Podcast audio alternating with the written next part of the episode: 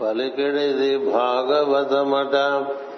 పలికించడు వాడు రామభద్రుండట. నీ పలికిన భవహరమగునట. వేరుండు పలుకగనేలా భాగవతము తెలిసి పలుకుట చిత్రంబు. సూలికైనను తమి సూలికైన. విభుద జనుల వలన విన్నంత కన్నంత. తిట వచ్చినంత తెలియబడదు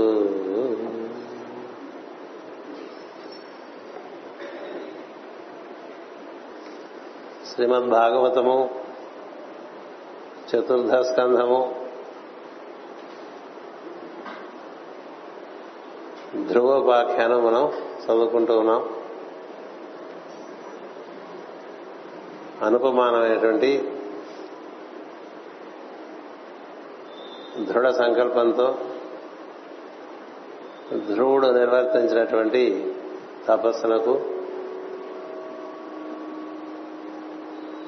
సంతసించి విశ్వరూపుడైనటువంటి శ్రీ మహావిష్ణువు మహావిష్ణువు ధ్రువుని లోని నుండియే బయటికి వ్యక్తమై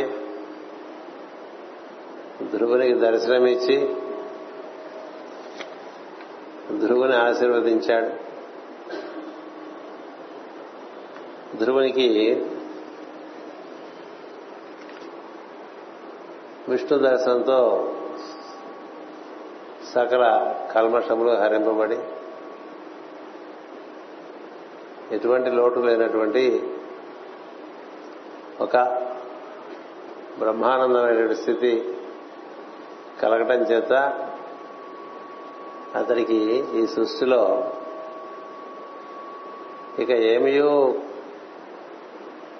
కోరబలనేటువంటి ఒక భావన కలగలేదు. ఆ భావన ఉండటం చేత ధ్రువుడు ఏవో జీవుల కోరికలు కలుగుతూ ఉంటాయి. వారిని భక్తులైనప్పుడు నీవు వారు దారి తప్పకపోకుండా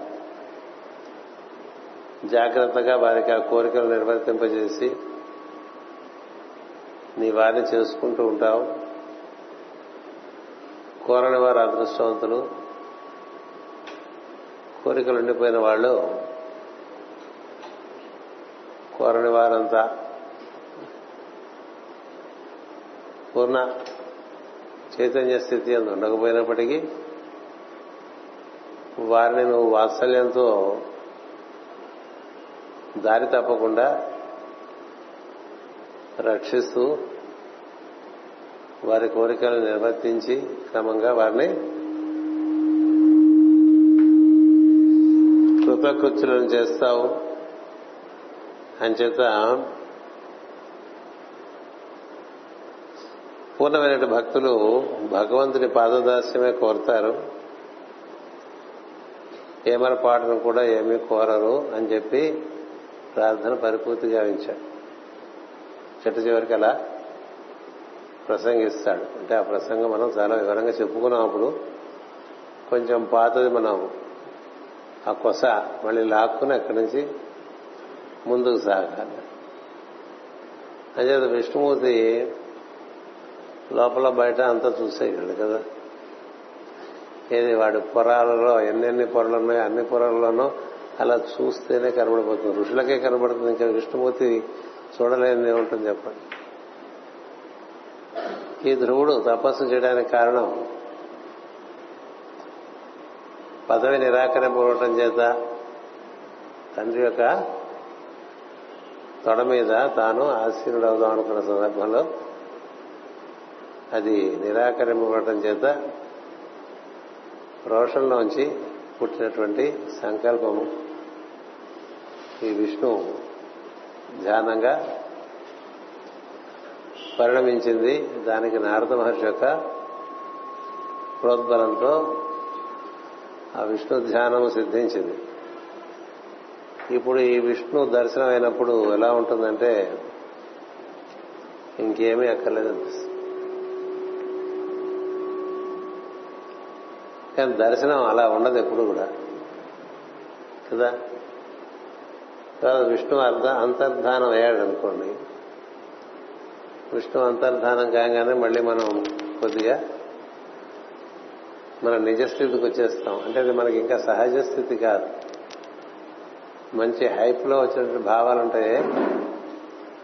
అవి ఆ హైప్ దిగంగానే పొంగు తగ్గిపోయినట్టే తగ్గిపోతాయి. మనం చూడట్లా మంచి మంచి ప్రవచనాలు విన్నప్పుడు ఇంకా లాభం లేదు మనం ఎలా ఉండాలి అలా ఉండాలని నిర్ణయం చేసుకుంటాం. కదా? అది అయిపోయిన ఒక గంటకి మళ్ళీ మామూలుగా తయారైపోతాం కదా? దాన్ని పొంగు అంటాం. ఇంకో రకంగా చెప్పాలంటే వెనకటి గుణం ఎలా మాను కదరా రాసుమతి అంచేత విష్ణుమూర్తి ఇలా ఎంతమందికి దర్శనం ఇచ్చాడు మహాత్మ సర్వవ్యాపకుడు సర్వాత్మకుడు సర్వజ్ఞుడు సర్వశక్తిమంతుడైన విష్ణుమూర్తి. ఓ జీవుడి యొక్క స్కానింగ్ అంతా పరిపూర్ణంగా ఉంటుంది కదా.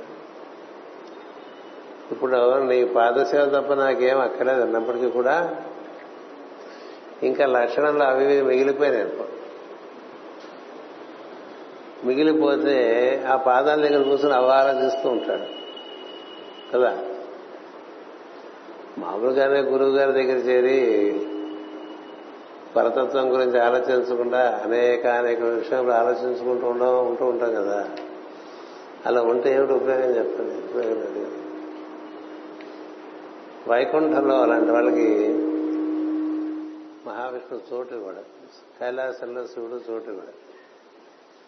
ఎందుకంటే ఇక్కడ కూర్చుని అక్కడ విషయాలు ఆలోచించుకునే మొదలు అక్కడికే పంపించేస్తే వాళ్ళు ఏదో పూర్తి చేసుకుని వస్తారు. వికుంఠము అంటే ఏ లోటు లేనటువంటి స్థితి అండి జీవుడు. అంతేగాని అక్కడ కూర్చుని నాన్న తోడ తమ్ముడు ఇవన్నీ గుర్తొచ్చి లేక మనం అక్కడ రాజ్యం చేస్తుంటే బాగుండేదేమో అనవసరంగా ఇక్కడికి వచ్చేసాం. ఇలాంటివన్నీ ఏవో కాస్త కూస్తో వాసన మిగిలిపోయి ఉండి ఉండాలి. లేకపోతే విష్ణుమూర్తి ఇలా వెనక పంపించాడు. విష్ణుమూర్తి ఏమన్నట్టు మీకు అందరికీ తెలుసు. నువ్వు చాలా అద్భుతమైన తపస్సు చేశావు. ఎవరు ఈ వయసులో ఇలాంటి తపస్సు చేసిన వాళ్ళు లేరు ఇంతవరకు. అందుచేత నిన్ను పరిపూర్ణంగా నేను అనుగ్రహిస్తున్నాను. నిన్ను ఎవ్వరూ ఉండలేనటువంటి ఉన్నతోన్నతమైన పదవిలో ఉంచుతాను అన్నాడు. ఎందుకంటే పదవి అనేటువంటిది దీనికి ఇంకా ఉండిపోయింది. ఈ పదవి కాంక్ష ఒకటి ఉండిపోవటం చేత ఇప్పుడు తండ్రి భూమి భూమిరాజు అయినా అయిన ఆ రాజ్యానికి రాజు అవటమే కాదు కేవలం మొత్తం చెప్పే కదా చాలాసార్లు చెప్పాను. ఎలాంటి వలయానికి భూ వలయానికి సృష్టి వలయానికి ఆయనని ఇరుసుగా పెట్టి దాని ధ్రువపదం అని పేరు పెట్టి ఇంకా అంతకన్నా పైన లేదు దాని కిందే అందరూ తిరుగుతూ ఉంటారు. అందులోనే అందులోనే సప్తర్షులు తిరుగుతుంటారు అందులోనే తారకలు తిరుగుతూ ఉంటాయి అందులోనే గ్రహములు తిరుగుతూ ఉంటాయి అందులోనే సూర్యమండలాలు తిరుగుతూ ఉంటాయి. ఇలాంటి పదవి ఇస్తాను రా నీకు అన్నాడు. ఎందుకన్నాడు తెలుసా? ఇప్పుడు అలా అనాల్సిన అవసరం ఏముంది? అలాగే అమ్మ వచ్చేసే వైకుంఠంలో ఉందిగా అని అనొచ్చు కదా. ఎందుకన్నాడంటే ఇతడు సహజంగా క్షత్రియుడు. అంతేకాక పదవిని కాంక్షించినటువంటి వాడు. అందుకని పదవి కాంక్ష తీరిపోవాలి. తీరకుండా రాకూడదండి. కామి కానివాడు మోక్షకామి కాడు అని మనకి నానుడి ఉన్నది సూక్తి అది. నాలుగు పూర్తి చేసుకుంటే మనం మరి వెనక్కి తిరిగి చూడకుండా వెళ్ళి అందులోకి వచ్చేస్తాం. లేకపోతే ముందుకెళ్ళి వెనకవన్నీ ఆలోచించుకుంటూ ఉంటాం. కదా? ఇక్కడ కూర్చుని కింద చెప్పుల దగ్గర నుంచి ఆలోచించే పరిస్థితి ఉంటుంది మనసు. అదొకటే కాదు చెప్పులే కాదు. ఇల్లు వాకిలి ఇంట్లో వాళ్ళు ఎట్లా ఉన్నారో ఆ సమస్య ఎలా ఉందో ఇలా ఆలోచిస్తున్నాం అనుకోండి. అది ఇక్కడ కూర్చొని చేయక్కర్లేదు కదా. దానివల్ల ఇది తాకదు అది తాకదు. అందుచేత మొట్టమొదటి ఏం చెప్పాడంటే ఈ సృష్టిలో ఎవ్వరికి పొందరానటువంటి పద పదవి నీకు ఏర్పాటు చేస్తున్నాను అది కూడా ఇప్పుడు కాదు. అది కూడా ఇప్పుడు కాదు. నువ్వు ముందు ఇంటికి వెళ్ళి తల్లిదండ్రులకి కనబడి అటుపైన తండ్రికి నువ్వు ఉత్తరాధికారి కాబట్టి రాజ్యాధికారాన్ని చేపట్టి రాజ్యం వేలు రాజ్యం వెళ్ళిన తర్వాత రాజ్యాన్ని సుభిక్షం చేసిన తర్వాత ఈ లోపల నీకు తీరాల్సినవి పోవాల్సినవి చాలా ఉంటాయి. అవన్నీ చెప్పడు. విష్ణుమూర్తిలో ఉండే గొప్పతనం ఏంటంటే అలా ఒకసారి ఒక స్కానింగ్ చేసేసి చూసేసి ఇతరికి ఏది క్షేమంకరమో అది చేద్దాం. అంతేగాని మెలికలు పెట్టేసి అవతల పారేద్దాం అనే టైప్ కాదు అలా లౌక్యం ఉండదు. జీవుని యొక్క క్షేమము ప్రధానంగా పెట్టుకుని అతను అన్ని విషయములు పరిపూర్ణంగా పొంది రావాలి. లేకపోతే మళ్ళీ వెనక్కి వెళ్ళిపోదు వెళ్ళాల్సి వస్తుంది. కొన్ని పేపర్లో చాలా మంచి మార్పు వచ్చి కొన్ని పేపర్లో మార్పులు రాలేదనుకోండి అది కంపార్ట్మెంట్ రాసేసుకోవాలిగా? రాసుకోకపోతే ముందుకెళ్ళారు కదా? అందుకని శివకేశవులు ఇద్దరు కూడా త్రిమూర్తుల ముగ్గురు కూడా పరదేవతైనా ఎవరైనా సరే దాన్ని దర్శిస్తారు. దర్శించి జీవలక్షణంలో ఉండేటువంటి అడుగు పొడుగున వీడికి కూడా గుర్తు లేకుండా వీళ్ళు ఉండిపోయినటువంటి కొన్ని కాంక్షలు ఉంటాయి. ఆ కాంక్షలు పూర్తి చేస్తే వాడు నిజంగా పరిపూర్ణుడు అవుతాడు పరిపూర్ణుడు కాకుండా నేను పరిపూర్ణయ్యాడు నేను పరిపూర్ణుని అయిపోయాను అనుకున్నా కూడా వాడి నుంచి అలాంటి పరిపూర్ణత్వం వ్యక్తం కాదు. వ్యక్తం కదా. అందుకనే సత్యలోక నుంచి వెనక్కి వచ్చేసిన వాళ్ళు ఇలా మనకు కనిపిస్తారు. వైకుంఠం నుంచి వెనక్కి వచ్చేసిన వాళ్ళు కదా. సనక సనందనాథులందరి వారు వైకుంఠం వరకు వెళ్ళి అక్కడ ద్వంద్వములను చూసి వెనక్కి వచ్చేసారు కదా. అందుచేత అందరూ అలా వైకుంఠలను కైలాసాలను శాశ్వతమైన పూర్ణత్వం ఉంటే తప్ప దాని ప్రవేశం ఉండదు. రకాలుగా ఈయనకి వరాలు ఇస్తాడు. ఒకటి ప్రస్తుతం రాజ్యం చెయ్యి అటుపైన ధ్రువపదాన్ని అలంకరి అలంకరించు. ఈ కల్పం అంతా నీకు అదే. ఆ సంగతి ఆ పై సంగతి కల్పాంతంలో చూసుకుంది అంటే ఏమైంది?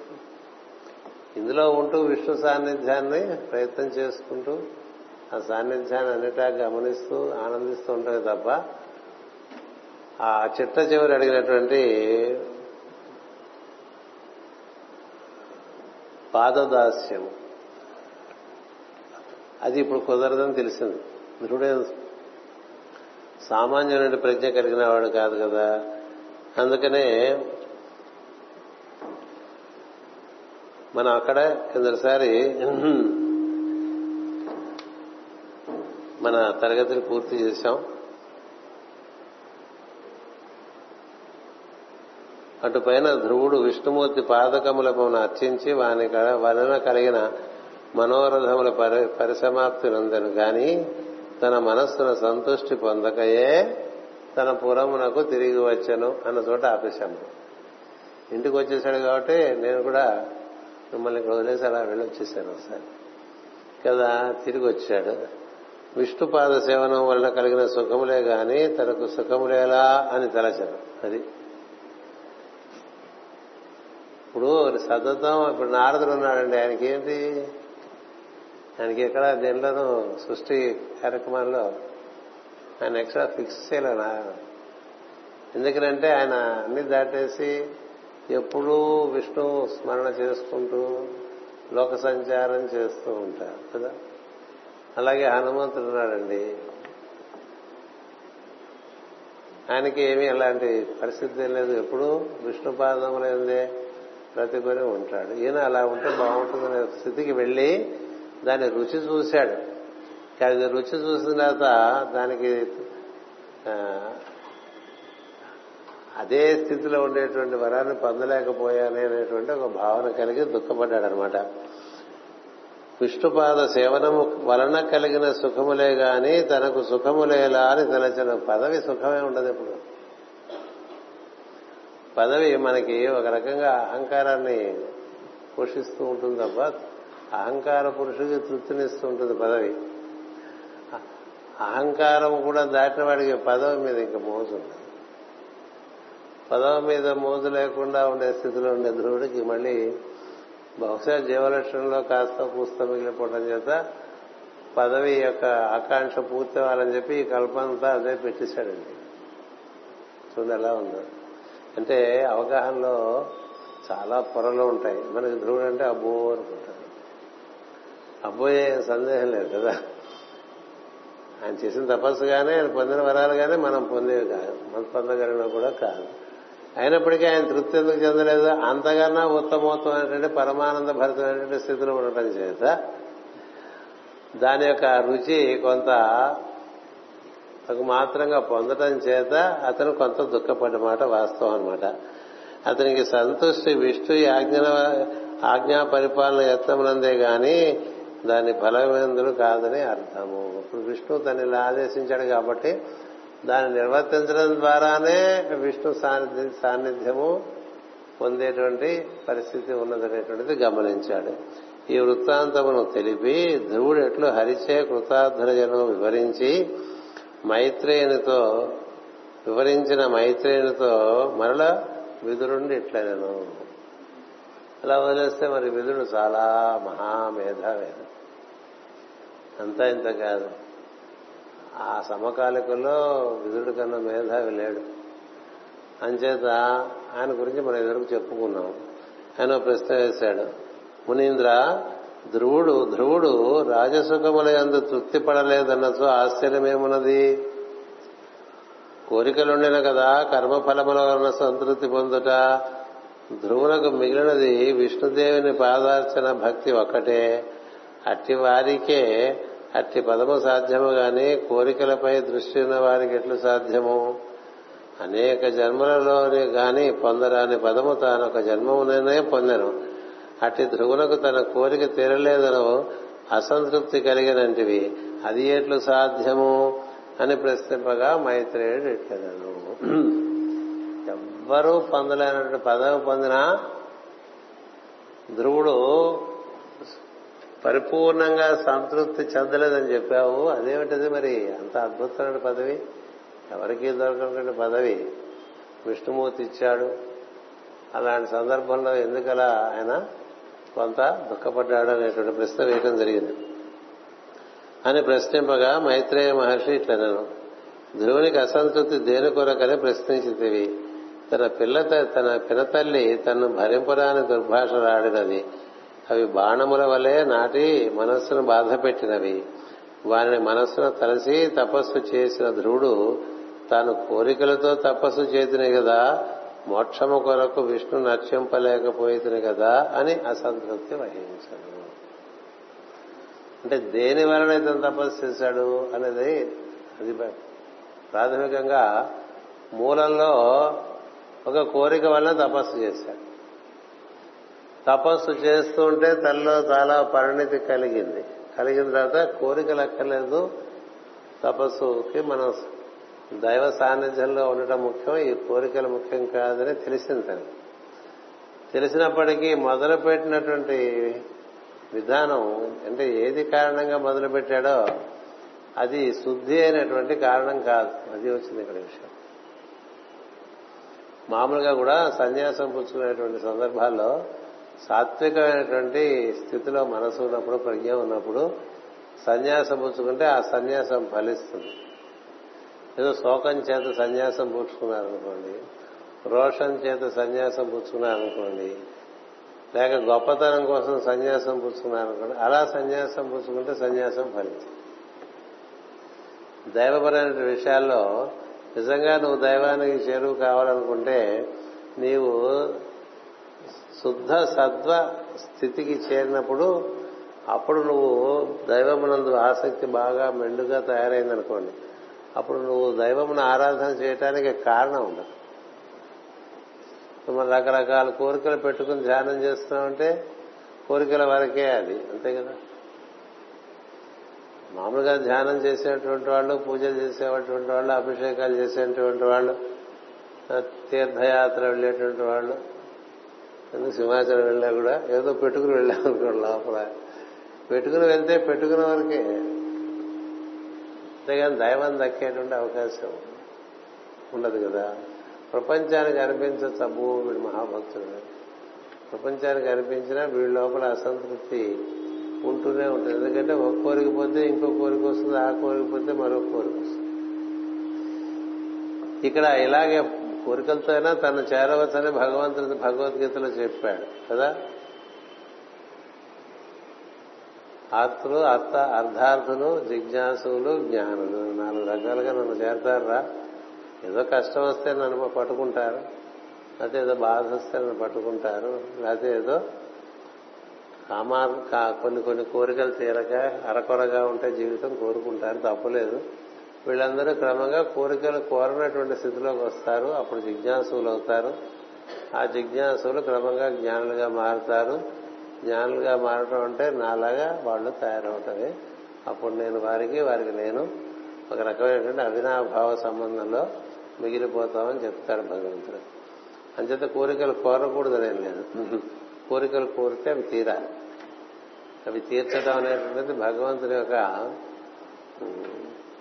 లక్షణాల్లో ఒకటి. అతని కోరిక తీరుస్తాడు దాని ఎందు ఇంక అతనికి ఇంకా చాలు అనిపించాలి. ఇంకా చాలు ఆ తర్వాత చేసే ధ్యానాల్లో ఇందుకోసం అనేటువంటిది లేకుండా చేయాలి. ఇందుకోసం ప్రార్థన అంటే ఇందుకోసం అని ఉండకూడదు. ఎందుకోసం ధ్యానం అంటే ఇందుకోసం అని ఉండకూడదు. ఉండకూడదు అనుకుంటే కుదరదు. మనకు ఉండి ఉండకూడదు అనుకుంటే కుదరదు. మనం ఉండి లోపల నాకు ఉండకూడదు అనుకుంటే కుదరదు. ఎందుకంటే ఉందో లేదో చూసేవాడు తెలుస్తుంది. అలా చూశారు కదా విష్ణుమూర్తి చివరికి ఇన్ని మాటలు చెప్పినా ధ్రువుడు అద్భుతమైనటువంటి తత్వం భగవతత్వాన్ని ధ్రువుడు ఆవిష్కరించాడు. మనం ప్రార్థనలో రెండు మూడు తరగతులు చెప్పుకున్నాం. అయినప్పటికీ లోపల ఆ సరుకు ఇది ఉండిపోయింది. ఆ మూల ఎక్కడో స్టోర్ రూమ్లో ఒక ఐటమ్ ఉండిపోయింది అనమాట ఆ జీవ లక్షణంలో అంచేత దాన్ని పరిపూర్తి చేయాల్సిన బాధ్యత ఉంది కాబట్టి అతని ఎందుకు ప్రేమ కొద్దీ అలాంటి పని చేశాడు విష్ణుమూర్తి. వాత్సల్యంతో నువ్వు దారి తప్పకుండా అలాంటి కోరికలు కూడా తీర్చేస్తా ఉన్నాడు కదా. తనలో అలాంటిది ఒకటి ఉందని తను మర్చిపోయాడు కానీ దైవం మర్చిపోలేదండి. తనలో అలాంటి ఒక లోటు ఉన్నదని తను మర్చిపోయాడు. కానీ తను మర్చిపోయినా మళ్ళీ తర్వాత గుర్తు వస్తుంది లోటు ఎప్పుడు కూడా. అందుకని ఆ లోటు ఉండగా తను తన లోనికి తీసుకోవడం అనేటువంటిది వీలుపడే విషయం కాదు. అంచేత ఆ లోటు భర్తీ చేయాలి. అందువలన దానికి ఇప్పుడు మైత్రేయ మహర్షి ఏం చెప్తున్నారంటే అసలు ఇప్పుడు ఈ go to the very root of the story అంటే కథ మూలంలోకి వెళ్తే ఎందుకు చేశాడు తపస్సు? రోషం చేత చేశాడు. రోషం చేత చేయటం వలన ఫలము పరిపూర్ణంగా ఉండదు. శోకంతో వలన చేయటం వలన కూడా ఫలము సంపూర్ణంగా ఉండదు. మీకు ఇదివరకు కూడా ఒకసారి ఒక చెప్పా ఒక ఆయన చాలా పెద్ద సన్యాసి ఉన్నారు. ఆయన దగ్గరకు నేను వెళ్ళి మామూలుగా అప్పుడప్పుడు ప్రసంగిస్తున్నప్పుడు నేను సన్యాసం పుచ్చుకోకుండా ఉండాల్సింది పుచ్చుకున్న తర్వాత ఇప్పుడు వెనక్కి వెళ్ళడానికి వీలు లేదు అని చెప్తూ ఉండేవారు. ఏమి ఎందుకు అలా చేశారని అడిగా.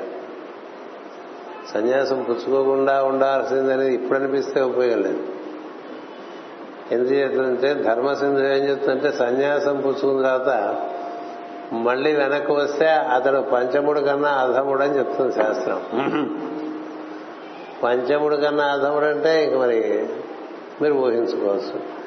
అంచేత సన్యాసంలో ఉండి మళ్ళీ వెనక్కి రాలేక సన్యాసం పుచ్చుకోకుండా ఉండాల్సింది అనే భావన చేత అసంతృప్తి చేత ఆరాధన సాగిస్తూ ఉన్నానయ్యా అని చెప్పాడు ఆయన. ఎంత మంచివాడండి. చెప్పుకుంటారు ఎవరైనా అంటే ఆ మనిషిలో స్వచ్ఛత అనేటువంటిది చాలా స్పష్టంగా మరి ఎందుకు పుచ్చుకున్నారు సన్యాసం అంటే ఆయన ఇంగ్లండ్లో ఓ మెడికల్ కోర్స్ చేస్తూ ఉన్నారు. మంచి మేధావి మంచి స్థితి గల కుటుంబం తండ్రి తాత అందరూ చాలా స్థితిమంతులు. ఆ రోజుల్లో అంటే ఒక నలభై ఏళ్ళ క్రితం యాభై ఏళ్ళ క్రితం మంచి స్థితిగతులు ఉన్నటువంటి వారు. ఆయనకి బాగా విద్య అబ్బింది అది కారణం చేత ఉన్నత విద్యకి వైద్యంలో ఇంగ్లాండ్ వెళ్ళి చదువుకుంటున్న సందర్భంలో ఆయనకి అక్కడి నుంచి ఒక వార్త వచ్చింది. భారతదేశం నుంచి తాతగారు మరణించారు రావాల్సింది. సో తాతగారు వెళ్ళిపోయారంటే ఉమ్మడి కుటుంబం తాతగారి కోసం ఇంటికి వచ్చారు తాతగారు దశ కర్మ ఒకటి ఉంటుంది దశ అహం కర్మ ఒకటి ఉంటుంది దశ నాలుగు రాత్రులు నాలుగు పగళ్ళు. ఆ కర్మ జరుగుతుండగా మా అమ్మగారు చచ్చిపోయారు. ఆ రెండు చూసేసరికి ఆయన కొంచెం మనసు చెల్లించింది బాధ వచ్చేసి సరే అమ్మకి నాన్నకి మరి తండ్రి కదా పెడుతూ ఉంటాడు. తండ్రి గారు పది రోజులు కర్మ చేస్తుంటే తన తల్లి చచ్చిపోయింది. ఇలా జరగవు మామూలుగా కదా? తల్లి చచ్చిపోయింది. ఏమైంది? తాతగారు పది రోజులు మామగారు పది రోజులు తల్లిగారు పది రోజులు ఇవన్నీ వరుసగా పది పది పది చొప్పున అయ్యేసరికి ఈ తల్లికి సంబంధించినటువంటి పది రోజుల కర్మ చేసేసరికి తండ్రి కూడా చచ్చిపోయాడండి. అసామాన్యమైన ఘట్టం అది. ఇప్పుడు ఏం చేయలేదా ఎవరి కోసం మనం చదువుకోవాలనుకున్నాడు? ఒక రకమైన శోకం అమితమైన శోకం కలిగింది ఆ శోకంలో సన్యాసం వచ్చింది.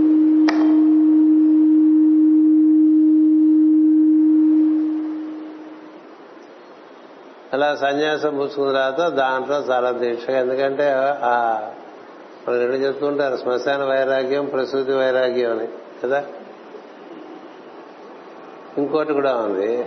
ఇది శ్మశాన వైరాగ్యం అంటే ఎవరన్నా పోతే మనం వెళ్ళి చూస్తాం కాబట్టి.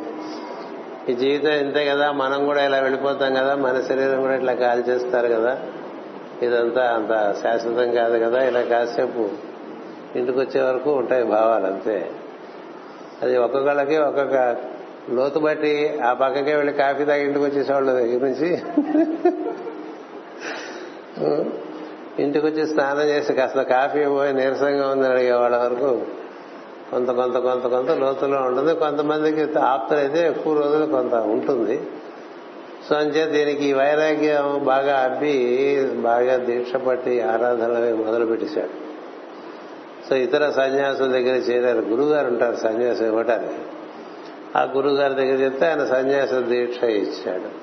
సన్యాసం దీక్ష ఇచ్చేప్పుడు గురువు గారు కూడా అడగాలి ఎందుకు సన్యాసం తీసుకుంటున్నారు? ఎందుకంటే జీవితం మందు విరక్తి వలన సన్యాసం తీసుకోకూడదు. గుర్తుపెట్టుకోండి. ఒక దాని ఎందు మనకి విముఖత ఉండటం చేత ఇందులోకి వస్తే ఆ విముఖత పోగానే మళ్ళీ మమ్మల్ని కదా?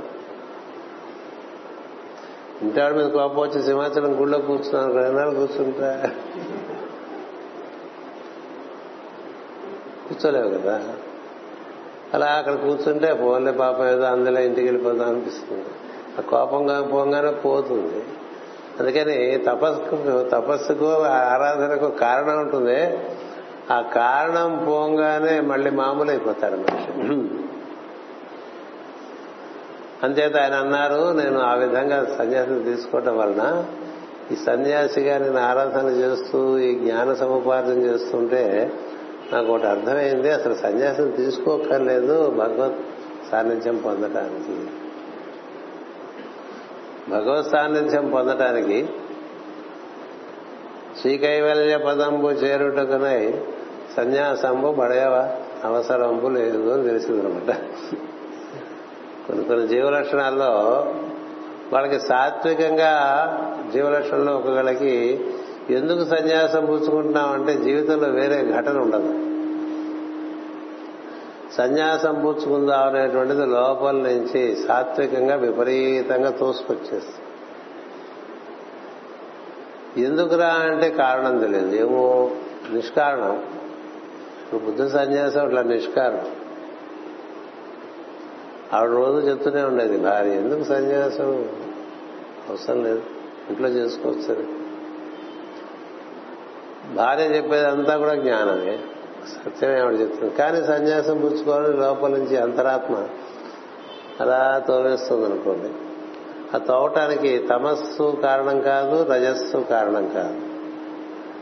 సహజంగానే సత్వ పరంగా అలా ఉన్నప్పుడు సన్యాసం పుచ్చుకుంటే అది సిద్ధిస్తుంది. అందుకనే ఎలాంటి ఆరాధనలు సిద్ధిస్తాయంటే పూర్ణమైనటువంటి సత్వములో ఉండి ప్రార్థన చేస్తే ఆ ప్రార్థన భగవత్ సాన్నిధ్యాన్ని ఇవ్వడానికి సిద్ధిస్తుంది. మరి మిగతా ప్రార్థన చేయకూడదంటే చేసుకోవచ్చు. చేసుకోవచ్చు. అది ముందే చెప్పాడు ధ్రువుడే చెప్పాడు. అలా ప్రార్థన కోరికలతో చేశామనుకోండి తప్పలేదు. ఎందుచేతంటే అందరూ భగవంతుని సంతానమే కాబట్టి ఒక గోవు ఏ విధంగా దూడని వాత్సల్యంతో చూస్తూ ఉంటుందో అట్లా తన ఆరాధన చేస్తున్నటువంటి వారి కోరికల్ని ధర్మపరమైనటువంటి తీర్చుకుంటూ అతనికి శిక్షణ ఇస్తూ అతని ఎందుకు విచక్షణ పెంచుకుంటూ క్రమంగా దైవం అతన్ని ఒక కోరికలు లేని స్థితిలోకి కొన్ని జన్మలకు తీసుకొస్తాడు. ఇప్పుడు అర్జెంటుగా మనం అక్కడికి వెళ్ళిపోయి కూర్చుంటే మనం ఏం చేయగలం ఏం చేయలేం కదా? తోసదు కూడా కదా? తోసదు అందుకని అలా తయారవలేదు ఇప్పుడు కుంభకోణంలో గుహలోకి వెళ్ళిపోయాం అనుకోండి. కుంభకోణం కదేంటి కొడనాళ్ళు కొడనాళ్ళలో దుర్గపర్వతం ఉంది దుర్గపర్వతంలో నిస్సందేహంగా గుహ ఉంది. గుహలోకి వెళ్తే అగస్త్య మహర్షి ఆయన అనుయాయులు ఉంటారు. వెళ్తే బాగుంటుందని మనకు అనిపించవచ్చు వెళ్ళి ఏం చేస్తా అప్పుడు తెలియాలి. వెళ్ళి ఏం చేస్తావు వాళ్ళతో పాటు కూర్చొని తపస్సు చేయగలవా? మనకి ఎన్ని కావాలి? వాళ్ళకి నీళ్ళు అక్కర్లేదు అన్నం అక్కర్లేదు వెలుతులు అక్కర్లేదు ఫ్యాన్లు అక్కర్లేదు ఏసీలు అక్కర్లేదు కూర్చోడానికి కుర్చీలు అక్కర్లేదు అలా ఉంటారు వాళ్ళు. అక్కడ పోయి నువ్వు వాళ్ళని చూస్తే ఎప్పుడింటికి వచ్చేద్దామా అనిపిస్తుంది. అలాంటి వాడిని లోపలికి తీసుకెళ్ళి ఏం ఉపయోగం చెప్పండి కదా? అంచేత క్రమంగా ఉండాలి. అంచెలంచెలు లేని మోక్షము చాలా కష్టమే. భామినిలో ఒక పాట ఉంది. తెలుగు తెలుగు వాళ్ళు ఇదివరకు రాసిన వాళ్ళు చాలా పెద్దలు వాళ్ళ నా జ్ఞానం. సినిమా పాటలు రాసినటువంటి అటు మాయ ఇటు మాయ అటు నేనే ఇటు నేనే ఎన్ని ఉన్నాయో పాత తెలుగు పాటలు వింటే అంతా దాని నిండా జ్ఞానమే ఉంటుంది. అందుచేత అలా క్రమంగా రావాలి తప్ప ఊరికే అలా మనం మిడిసిపాటుగా వెళ్ళిపోతే కింద పడిపోతూ ఉంటాం. అందుకే భీష్మించి ఉపయోగం లేదు.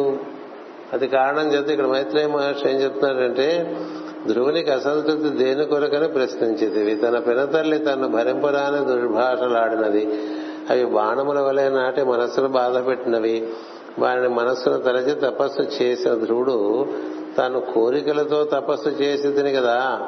మోక్షము కొరకు విష్ణు నర్చింపకపోయితిని కదా అని అసంతృప్తి వహించను.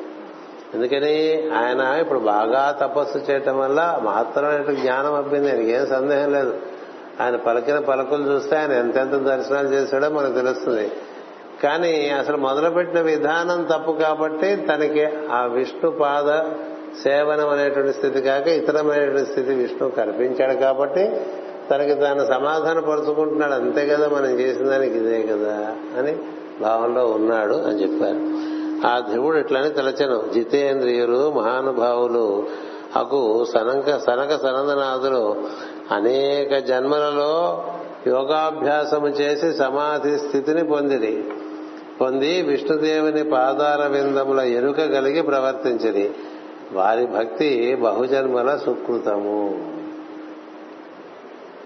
ఇప్పుడు ఈ సనక సనందనాథులను మనం చెప్పుకుంటూ ఉంటాం కదా వాళ్ళు ఈ కల్పం ప్రధాన ఆరంభం నుంచి విష్ణు సేవనంలోనే ఉన్నారు.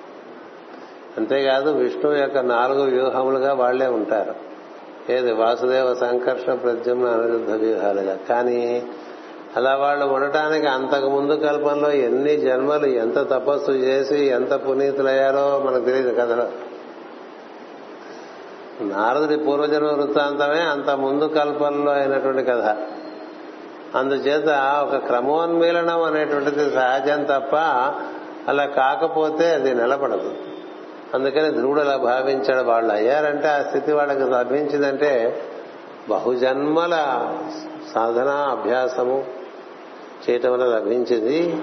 అంచేత బహుజన్మ కృత సుకృతము అన్నారు. బహుజన్మ అంటే ఎన్ని జన్మలు? అట్టి పరమేశ్వరుని నేను ఆరు మాసములు మాత్రము భజించి అతని పాదపద్మంలో రక్షణ పొందగలిగితని. ఇట్లా ఎన్నో జన్మల యోగాభ్యాసంలోంచి పొందినవారు వారు. ఆ పదం మనం పొందాలని మనం అనుకున్నాం. కానీ మనం చేసింది ఏంటి ఆరు నెలలు తపస్సు. సో ఆరు నెలల తపస్సుకి ఇలా దొరికిందంటే అది సామాన్య విషయం అండి. మనకి ఎన్నేళ్ళ నుంచి ఏదో చేస్తున్నాం కదా. ఏం చేస్తున్నాం అది వేరే సంగతి. ఆరు నెలలు. అంటే ఎంత సంకల్ప బలం కనుక శ్రేష్ఠుడు ఏం సందేహం లేదు. సనక సనందనాథుల కన్నా ముందు తెలుసుకుంటారు వాళ్ళు. ధ్రువాయ నమ సనకాయ నమ సనందనాయ నమ శరత్ కుమారాయ నమ అని తెలుసుకుంటాం కదా. అందుచేత ఆ విధంగా మనకి ఆరు నెలల్లో దొరికింది సంతోషిద్దాం అనుకున్నాడు అంతే.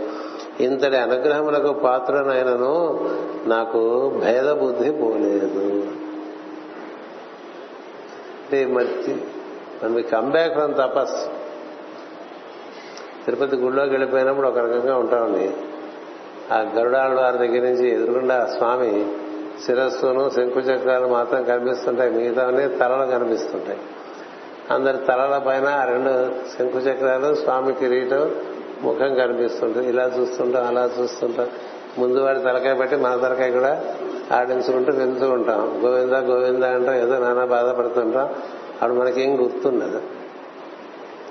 అలా దగ్గరికి వెళ్ళిపోయిన తర్వాత అసలు బ్లాంక్ అయిపోతుంది. ఎందుకంటే అక్కడ ఉన్నటువంటి ఆకర్షణ లాంటిది.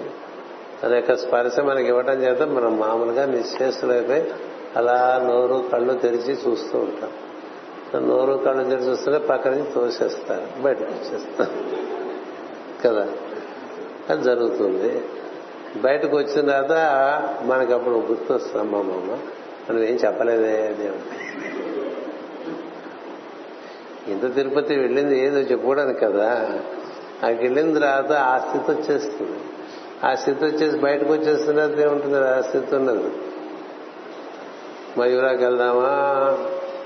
అన్నమయ్య హోటల్కి వెళ్దామా? ఉడిపి హోటల్కి వెళ్దామా? భోజనం ఎక్కడ చేద్దాం?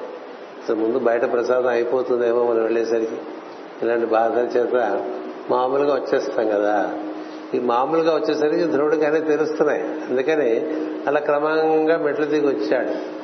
వచ్చేసరికి ఇంతటి అనుగ్రహం పాత్రలను నాకు భేద బుద్ధి పోలేదు. సంసార బంధములను నశింపజేయవాడు ప్రత్యక్షమైనను వాని కోరికలు కోరి తిని అన్నాడు. కోరికలు కోరాడు? నిజానికి కోరినట్టు ఎక్కడ లేదు. కోరికలు కోరలే కానీ లోపల ఉండిపోయినాయి ఉండిపోయినాయి నా వంటి దురాత్మనుండున ఈ దేవతలందరూ కూడా నా తపస్సు చూసి బాధపడేది. చాలా ఉగ్రమైన తపస్సు చేశాడు. ఈ దేవతలందరికీ ఎవరైనా తపస్సు చేస్తుంటే భయం అండి. వాళ్ళందరికీ చాలా పదవీకాంక్ష గల వాళ్ళ దేవతలు బాగా పదవీకాంక్ష. అందుకని ఎవరు తపస్సు చేస్తున్నా వీడు మన మన పదవి కోసం చేస్తున్నాడు ఎవరు వాడు అది సూర్యుడు కావచ్చు అగ్నిదేవుడు కావచ్చు వాయుదేవుడు కావచ్చు ఎందుకు సరే చెప్పనక్కర్లేదు. అందరికీ భయమే. ఎవరైనా తపస్సు చేస్తుంటే విశ్వామిత్రుడు తపస్సు చేస్తుంటే దేవతలందరికీ భయం. వశిష్ఠుడు తపస్సు చేస్తుంటే ఎవరు భయపడలే. వశిష్ఠుడికి ఎవరు అడ్డుపడలే. తపస్సు. కానీ విశ్వామిత్రుడు తపస్సు చేస్తుంటే భయపడ్డారు. ఎందుకంటే ఇదిగో ఈ టైపే. ఆయన రాజు. వశిష్ఠుడితో పోల్చుకుని తపస్సు చేశాను నేను కూడా వశిష్ఠుడిలాగా. అది అక్కడ పాయింట్. నేను వశిష్ఠుడిలాగా అవ్వాలి వశిష్ఠుడు కదా వశిష్ఠుడిని జయించడానికి రకరకాల ప్రయత్నాలు చేసి భంగపడతాడు. వశిష్ఠుడికి జయించాలనేటువంటి భావన కూడా లేని స్థితిలో ఉండే బ్రహ్మర్షి ఆయన. ఆయనతో పెట్టుకుంటాడు ఆయన. పెట్టుకోవటం వల్ల మాటి మాటికి భంగపడతాడు. ఇందులోంచి మనం గెలిచి ఈయన ఎలాగూ గెలవాలో ఈయనంతటి వాడు అవ్వాలని పెట్టుకున్నాడు. ఈయనంత వాడిని అవ్వాలని చేసేటువంటి తపస్సు వల్ల అది ఎప్పటికప్పుడు దానికి భాగ విఘ్నాలు వచ్చేస్తుంది. ఈ కథ మనం చెప్పుకోవటం కాదు ఆయనే చెప్పుకున్నాడు బాలకాండ రామాయణంలో. రాముడికి చెప్పుకున్నాడు ఇలా ఇలా చేశాను పిచ్చి పిచ్చి పనులు నేను. ఎట్టకేలకు అనిపించుకున్నాను తప్ప అనిపించుకుంటాడు. నేను కూడా బ్రహ్మర్షిని అనిపించుకుంటాడు. ఎందుకు వచ్చిందంటే ఒక కోరికతో చేయటం వల్ల. కోరికతో చేయటం వల్ల కదా నేను ఇలా అయిపోయింది ఆ పరిస్థితి. నా వంటి దురాత్ముడున్న ఈ దేవతలు కూడా నా తపస్సు చూసి బాధపడేది వారికన్నా ఉన్నత స్థితి పొందుతునేమో అని అసహనము చూపించిది వారి వలన నా మనస్సు కూడా కలుషితమైనది. ఎందుకంటే వాళ్ళు రకరకాలుగా విఘ్నాలు కల్పిస్తారు అందుకనే మన పెద్దలు ఏం చెప్తారంటే దేవతల్ని సంతోషపడుతూ ముందుకెళ్ళిపో. మనకన్నా పెద్దవాళ్ళని మనం మన్నిస్తూ ముందుకెళ్తే పర్వాలేదండి. మన్నించకుండా ముందుకెళ్తే అడ్డుపడిపోతూ ఉంటారు. అది మామూలే కదా? సంస్థల్లోనే జరుగుతుంది. ముందు చేయని వాళ్ళు ఉంటారు సంస్థల్లో. వాళ్ళు మన్నించకుండా మనం ముందుకెళ్ళిపోదాం అనుకుంటే వాళ్ళు అడ్డుపడిపోతుంటారు. ఎక్కడికక్కడ ఎక్కడికక్కడ. అలా మనకి దుర్గా వాళ్ళే దుర్గా స్వరూపంగా ఉంటారు.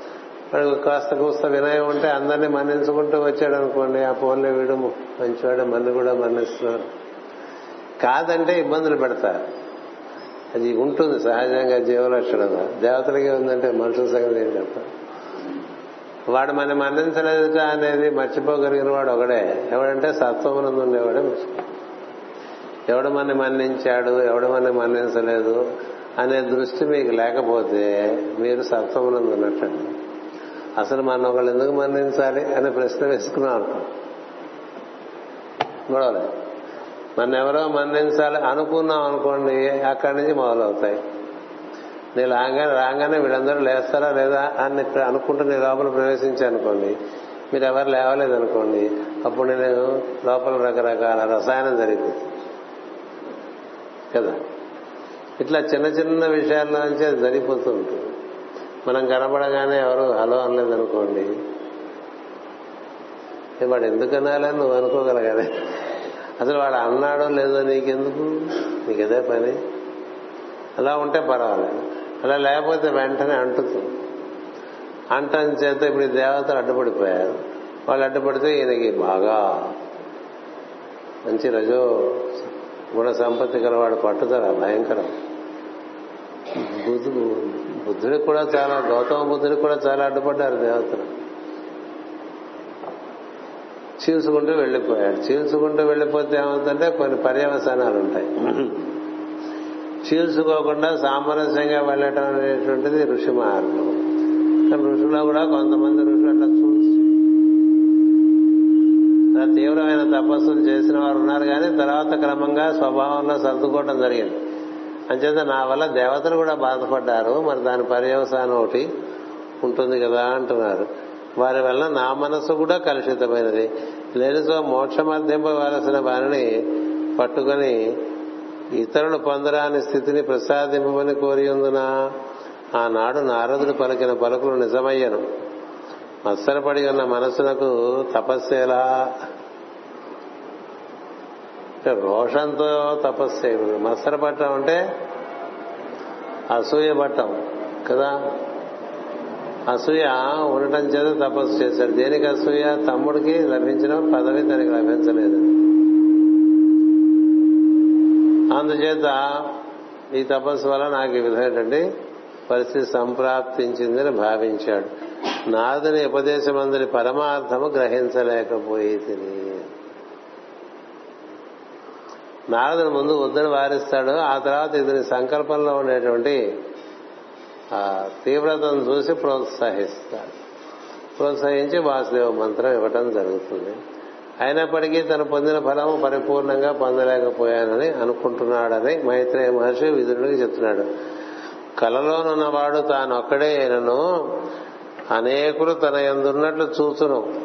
అట్లే నేనును భిన్న దృష్టి వలన నారాయణ ఎందు అభేదము పొందలేకపోయి తిని ఇంతకును దుఃఖము సోదరుడుగా వెంటాడినది.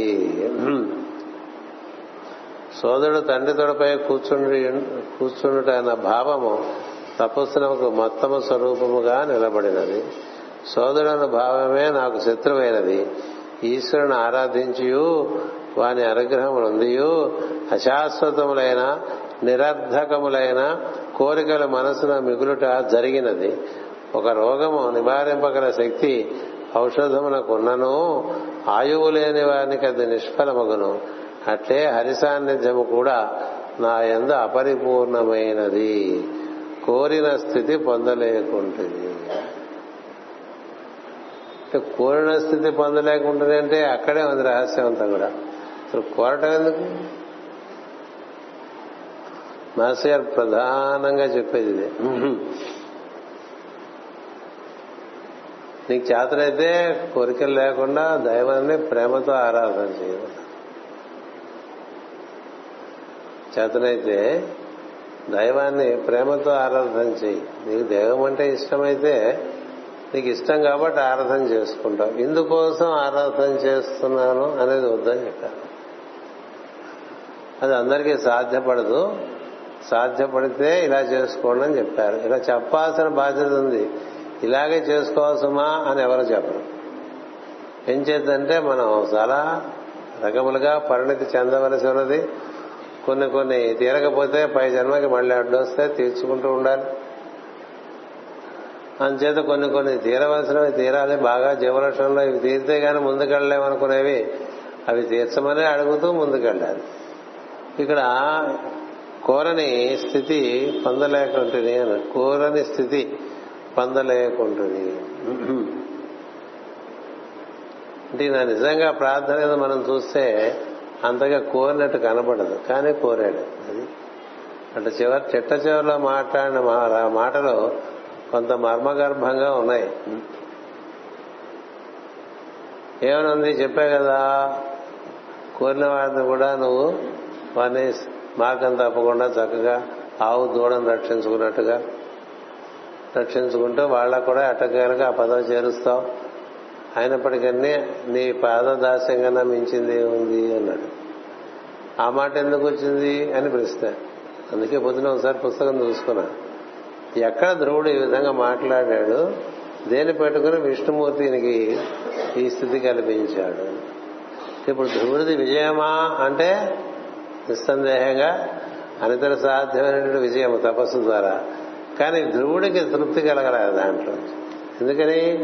భగవత్ పాద స్పర్శలో ఉండేటువంటి సుఖం పొందిన వాడికి ఇంకా మిగతా వాటి మీద ఆసక్తి ఉన్నది. అదే ప్రహ్లాదుడు చదివేటువంటి శిశపద్యాల్లో ఉంటుంది భాగవతంలో మందార మకరంద మాధుర్యముల తేలు మధుపంబు పోవునే మదనములకు అముజోదర దివ్య పాదారవింద చింతనామృత మత్త చిత్త మేరీ ఇది ఇతరము చేరనేస్తూ అందుకే నాకు రాజ్యం అంటావేటి అధికారం అంటావేటి ఈ సంపదలు అంటావేంటి? ఇవన్నీ ఏంటన్నా నాకు అవన్నీ అసలు ఏమీ బొత్తిగా రుచించని పరిస్థితుల్లో నేనున్నాను నువ్వేమో అవన్నీ పట్టుకోరా అంటున్నావు. అది అయ్యే పని కాదు నీకు ఎట్లా చెప్పాలని చెప్పాడు ప్రహ్లాదు. హిరణ్యకశిపుడి పరిస్థితి ఏంటండి మొత్తం? అన్ని లోకాలకి ఆయనే ఆధిపత్యం వహించేటువంటి స్థితి కదా. అలాంటి దాన్ని ఎందుకు ప్రహ్లాదుడికి ఏమాత్రం ఆసక్తి లేదు. కారణం అతని జీవలక్షణంలో శుద్ధ సాత్వికమైన భక్తి తప్ప ఇంకోటి లేకపోవటం వల్ల. అందుచేత ఈ హిరణ్య కసిపుడికి ఎప్పటికీ అర్థమయ్యేది కాదు. ఎందుకు వీడు ఇలా ఉన్నాడు వికారంగా ఆయనకి ఇది వికారంగా కనిపిస్తుంది. హిరణ్య కసిపుడికి ప్రహ్లాదుడు వికారంగా కనిపిస్తాడు. ప్రహ్లాదుడు ప్రహ్లాదుడికి హిరణ్య కసిపుడు అయ్యో నాన్నకు తెలియపోతుంది అని బాధపడుతుంది. తండ్రి దేవుని కోరుకుంటాడు తండ్రి నా తండ్రిని క్షమింపు ఇతనికేం తెలియదని చెప్తూ ఉంటాడు ఇప్పుడు కదా? అది ఆయన పరిస్థితి. అలా ఇప్పుడు ధ్రువుడు రుచి చూడటం చేత ఇంకే పదవి? అది దొరికితేట ఇంకే ఇంకేం అక్కర్లేదు అనిపిస్తుందండి. తనకే అనిపించింది. కానీ గురుగారు ఇలా పెట్టేశాడు. అందుచేత ఇదొక మామూలుగా మనకి ధ్రువుడి కథ చదువుకున్నా సినిమా చూసినా ఇది కనిపించదు. ఇవి బాగా మనం తరచి తరచి చదువుకుంటే మనకి ఇవి తెలుస్తాయి. అందుచేత దారిద్ర్యముచే పస్తులున్నవాడు రాజదర్శనం చేసి స్వేచ్ఛగా కోరిక కోరమనచో ఊకతో కూడిన నూకలు చాలనట్టు అని కోరినట్లు నారాయణుడు ప్రసన్నుడు కాక సంసార బంధములు కోరిన నా వంటి మూర్ఖులు భూమిపై ఉండరు అన్నాడు. ఇవన్నీ మనకి మామూలుగా అన్నీ ఇవ్వగలిగినటువంటి సద్గురువు దగ్గర చేరామనుకోండి. అన్నీ అంటే బ్రహ్మపదము. అదే కదా మనకి. దాన్ని ఇవ్వగలిగినటువంటి సద్గురువు చేరినప్పుడు దాని ఎందు ఆసక్తి కాక ఇతరమైనటువంటి ఆసక్తి కలిగినటువంటి వాళ్ళు నూకతో కూడిన ఏమన్నాడైనా? ఊకతో కూడిన నూకలు అన్నాడు. పద ప్రాస బాగుంది ఊకతో కూడిన నూకలు. ఊకతో కూడిన నూకలు అడగటం ఎంత దౌర్భాగ్యం బ్రహ్మపదమును ఇస్తాననేటువంటి సద్గురువును ఇతరములు కోరటం అలాంటివే అన్నారు. అగుగా ఆక నేను అది చెప్తున్నా కానీ మన జీవలక్షణంలో అంత లేదనుకోండి ఒక్కొక్క మెట్టు ఎక్కువ అక్కడ? అది భాగవత మార్గం. ఇప్పుడు మనకి వేమన వేమన కథ చదువుకున్నాం అనుకోండి. ఆయన విపరీతమైన కామాతురత కలిగి చివరికి ఉన్నటువంటి వైరాగ్యం పొందాడు కదా. ఎందుకు అలా వైరాగ్యం పొంది సిద్ధిని పొందగలిగాడంటే అంతకుముందు ఈ స్త్రీ కామమును నిర్జయించి సమస్తమైనటువంటి సాధనలో చేశాడు. చేసి ఉండటం చేత అదొక్కటి మిగిలిపోయింది. అసలు అది లోటుగా మిగిలిపోయింది. అంచేత ఇంకో జన్మ ఇచ్చారు అదంతా జాడం చేసుకోరా జాడం చేసుకుంటే అప్పుడు మళ్ళీ నీకు ఈ పూర్వసిద్ధి కలుగుతుంది అప్పుడు పరిపూర్ణమవుతామని. అంచేత పూర్వభాగం అంతా కూడా రకరకమైనటువంటి భోగలాలసతతో ఉంటుంది. పుండలీకుడు కథ కూడా అంతే. కదా? అలా అందరూ పుండలీకుడిలాగా వేమల్లాగా చెడుతిరుగుళ్ళన్నీ తిరిగేసి ఉన్నట్టుండి దైవ సాన్నిధ్యం పొందినటువంటి వాళ్ళు ఉండరు. ఎందుకంటే వాళ్ళ జీవలక్షణంలో అవన్నీ పోగొట్టుకోవడానికి చాలా టైం పడుతుంది. వీళ్ళ కథ ఏంటంటే అంతకుముందు మహా తపస్సు చేసి ఆ చేస్తున్న సందర్భంలో కొన్ని కొన్ని నిరాకరించారు. కొంత అదే రామకృష్ణ పరమహంస కూడా చెప్తారు. నేను ఈ సార్ నన్ను మీరు పరమహంసని పిలిచినప్పటికీ నేను మళ్ళీ పుడతానని చెప్పాను మళ్ళీ పుట్టాలి. ఎందుకు పుట్టాలంటే నా బోధనలన్నిటి కూడా నేను కాంతా కనకాలు చాలా దూషించాను. కాంతా కనకములకు దూరంగా ఉండండి. కాంతా కనకములకు దూరంగా ఉండండి అంటే స్త్రీ ధనము. ఈ రెండింటికి దూరంగా ఉండమని చాలా బోధ చేశాను అది అపచారం అని తెలిసేసరికి టైం అయిపోయింది. అంచేత నాకు ఎన్ని సిద్ధులు ఉన్నా నేనెంత అమ్మవారి అనుగ్రహం పొంది ఉన్నా అమ్మవారు నాతో అనునిత్యం ప్రసంగిస్తూ ఉన్నా ఈ అపరిపూర్ణత పోవడానికి మళ్ళీ జన్మెత్తాలి అని చెప్పి. అలాగా ఏదైతే మనం ముందు జన్మలో నిరాకరించి భగవత్ సాధనకి పెద్ద పీట వేసి మనం ఆరాధన చేసుకుంటూ అభ్యాసం చేస్తున్నాం అనుకోండి మనం నిరాకరించినవన్నీ మనలో పిడకలో పెట్టినటువంటి విత్తనాలాగా ఉండిపోతాయి. ఉండిపోతే పై జన్మలో అవన్నీ వస్తాయి. పై జన్మలో అవన్నీ మన తారసలుతాయి వాటిని అన్నింటినీ పరిపూర్తి చేసుకోవాలి. అందుకనే పుండరీకుడు హే కృష్ణ ముకుంద అంటే అక్కడ కృష్ణుడు కనిపిస్తాడు. మామూలుగా ఇలా మన సెంచరీ క్లబ్కి అక్కడికి ఇక్కడికి వెళ్ళొచ్చేసి ఆ తర్వాత హే కృష్ణ అంటే మనకేం కనబడదు. కనబడుతుంది. సెంచరీ క్లబ్బే కనిపిస్తుంది. తిరిగి తిరుగులే కనిపిస్తాయి. వాడికి ఎందుకు ఇలా అయింది? మనకెందుకు ఇలా అవుతుందంటే వాడు అంతకు ముందు చేసే సాధన ఆ విధంగా పండి ఈ కర్మ తీరంగానే అది సిద్ధిస్తుంది. అది మనం అట్లా అర్థం చేసుకోవాలి. ఎవరి కదా వేమన కథ కానీ పుడలేకుడు కథ కానీ అందుచేత ఇలా ఇతడు కొన్ని కొన్ని ఉండిపోయినాయి లోపల. ఉండిపోయినప్పుడు వాటిని మనం గొప్పకి కాదనుకుంటే ఎలా? ఎప్పుడో ఎక్కడో ఒకటి అడ్డం పడిపోతుంది అడ్డం పడిపోతుంది ఇప్పుడు శ్రీకామం ఉండి అది కాదనుకుని ముందుకెళ్ళామనుకోండి ఎక్కడో ఒకటి అడ్డుపడిపోతుంది అర్జునుడు అంతటి వాడు ఇంద్రలోకం వెళ్ళాడు అరణ్య పర్వంలో కదా. ఐదు సంవత్సరాలు అర్జునుడు పన్నెండేళ్ళ అజ్ఞ అరణ్యవాసంలో ఐదు సంవత్సరాలు ఆయన ఉన్నాడు. ఆయన స్వర్గంలో ఉంటాడు హ్యాపీగా. వాడు అదృష్టం అది ఏం చేస్తాం మరి. ఒక్కొక్క అదృష్టం ఒక్కొక్క రకంగా ఉంటుంది. ఉంటే అక్కడ అర్జునుడు మరి అర్జునుడు అంటే అర్జునుడే ఎందుకంటే మహా అందగాడు మహావీరుడు. అన్ని విద్యలందు పారంగతుడు. అందుకే కృష్ణుడికి చాలా ఇష్టం. అందుచేత ఒక అప్సరస ఆయన్ని ప్రేమించింది. కదా? అసలు అప్సరసలు ప్రేమిస్తే పడిపోయిన వాళ్ళు ఎవరు ఉండరు మామూలుగా. విశ్వామిత్రుడు వాడే పడిపోయాడు. కదా అంచేత తల్లి నువ్వు నాకు మా నాన్నగారికి సంబంధించిన సామ్రాజ్యంలో అంటే ఇంద్రుడు తన తండ్రి ఉన్నటువంటి దానివి. ఆమెకి నువ్వు ఆయనకి ప్రియురాలు కాబట్టి నేను నీతో కూడి ఉండకూడదు. అది చాలా తప్పు అవుతుంది అని చెప్తాడు. కదా? ఎందుకంటే ఇంద్రుడే పెడతాడు ఆ పరీక్ష వీళ్ళు. ఇలాంటి వాటికి లొంగిపోతాడా? రాలాగాని. ఇంద్రుడు అలా లొంగిపోయి చాలా రకాలుగా బాధలు పడ్డాడు అదే కదా అదే కదా. అప్పటి నుంచి బుద్ధి వచ్చింది ఆయనకి. అందుచేత ఈ కొడుకు ఎలాంటి వాడో చూద్దామని ఎందుకనే అక్కడికి వెళ్తే ఆయన దాన్ని జయిస్తాడు అర్జునుడు. జయించడం చేత కదా శక్తినిచ్చి పంపిస్తాడు.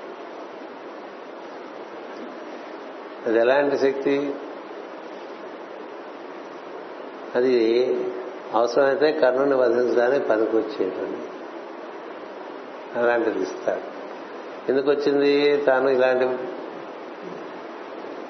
లోటు లేదు అర్జునుడికి. ఎందుకంటే ఆయన చాలా చోట్ల విజయాలు సంపాదించి చాలా మందిని పెళ్ళి చేసుకున్నాడు. భూలోకంలో ఎంతో మందితో వివాహమైంది అర్జునుడికి. ఒక్కతే భార్య కాదు కదా. అయినప్పటికీ కూడా కూడని సంబంధం పెట్టుకోలేదు. అంచేత కృతకృత్యుడయ్యాడు. ఇలాంటి మిగిలిపోయినాయి అనుకోండి మళ్ళీ జన్మ. మళ్ళీ జన్మ. కార్తవీరి మనకి చూడండి వాడు కిరాతార్జనీయం అని ఉంటుంది. శివుడితో పోట్లాడతాడు కదా. ఆ శివుడితో పోట్లాడటం అప్పుడు జరిగినప్పుడు శివుడని తెలియక ఆ విధంగా చేయటం చేస్తే శివభక్తి కోసం మళ్ళీ జన్మెత్తుతారు. ఇలా ఉంటాయి కథలు. బాగా చదువుకుంటే మహాభారతంలో. అందుచేత మనకి ఇలా మిగిలిపోయినవి తీర్చకుండా భగవంతుడు ముందుకు తీసుకెళ్ళడు. కారణం ఏంటంటే మళ్ళీ వెనక్కి వెళ్ళాల్సి వస్తుంది. ఆ పరీక్ష రాసిరా అంటాడు. ఆ పరీక్ష కూడా రాసిరా అప్పుడు సర్టిఫికేట్ ఇస్తా ఉన్నట్టుగా ఉంటుంది కదా ఇప్పుడు కూడా. అంచేత అన్ని క్రమంగా పూర్తి చేసుకుంటూ రావడం అనేటువంటిది అది ఆల్ రౌండ్ డెవలప్మెంట్ అంటూ ఉంటాం కదా. అలా ఉండాలి. అట్లా నాసిగా ప్రపంచంలో మనం ముందుకు అది దైవలోకంలోకి వెళ్ళడానికి వీలే అన్ని విషయంలో పరిపూర్ణంగా అనుభూతి చెంది వాటి ఎందు పూర్ణత్వం సంపాదించుకోవటం వల్ల ముందుకు వెళ్ళేటువంటి అవకాశం ఏర్పడుతుంది. ఈ వృత్తార్థము చెప్పుతూ మైత్రుడు విధులతో ఇట్లను నాయన మనస్సును హరించినట్టు శ్రీహరి పాదపద్మముల ఎందని సౌరభముచే సంస్కారము పొందిన శరీరము కలవారు. లభించిన సంపదకు మనసులో తృప్తిపడుతుందరు వారు నిత్య సంతుష్టులు. అట్టి నీబోటి వారిని భగవంతుని పాదదాస్యం మాత్రమే కోరుదురు. ఏమరపాటును కూడా మరి యొక్క దారిని కోరరు అని విధుడికి వేస్తాడు మైత్రేయ మహర్షి. ఏమన్నారు? నాయన మైత్రేయుడు విదురుని నాయన అని పిలిచాడంటే ఎంత చిన్నవాడుగా శిష్యుడే కదా.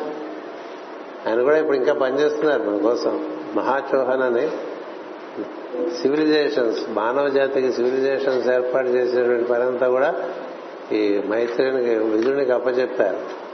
అంచేత మనస్సును హరి హరించునట్టి హరి పాదపద్మముల ఎందలి సౌరభముచే సంస్కారము పొందిన శరీరము కలవారు లభించిన సంపదకు మనస్సును తృప్తిపడుతుందురు వారు నిత్య సంతుష్టులు సంతుష్టులు.